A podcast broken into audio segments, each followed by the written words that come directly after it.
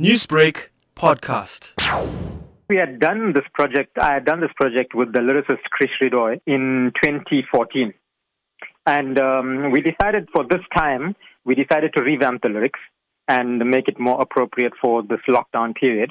So we just rewrote the lyrics a little bit and we decided to use the tune Nkosi Sikelel because everyone would identify with it and it stands for unity. What was the inspiration for using different languages as well? We wanted to show a unity during this time, people coming together and people standing together.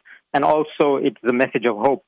So we decided let's just use a multi-language project because it would draw people together. How many languages were used in the song and who put the words to, to the music? I did the music behind it. I used the original, obviously the original tune of Sikelele, but I did some orchestration with it.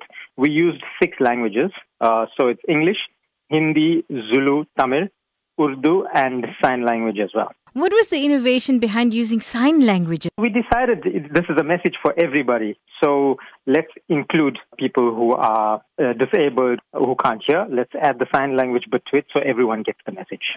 Now, worldwide, there have been artists who have been sitting put at home or just mm. in one place and lockdown and yep. thinking up these beautiful gems that actually uplift and spiritually uplift people as well. In this particular instance, how was it received by the South African audience? It's been amazing. It's been beyond expectation, actually. The video has done its rounds. It's gone around and come back to me from people I don't know who have just forwarded it to me. So at the moment, we're sitting at about uh, 12 to 15,000 views on Facebook.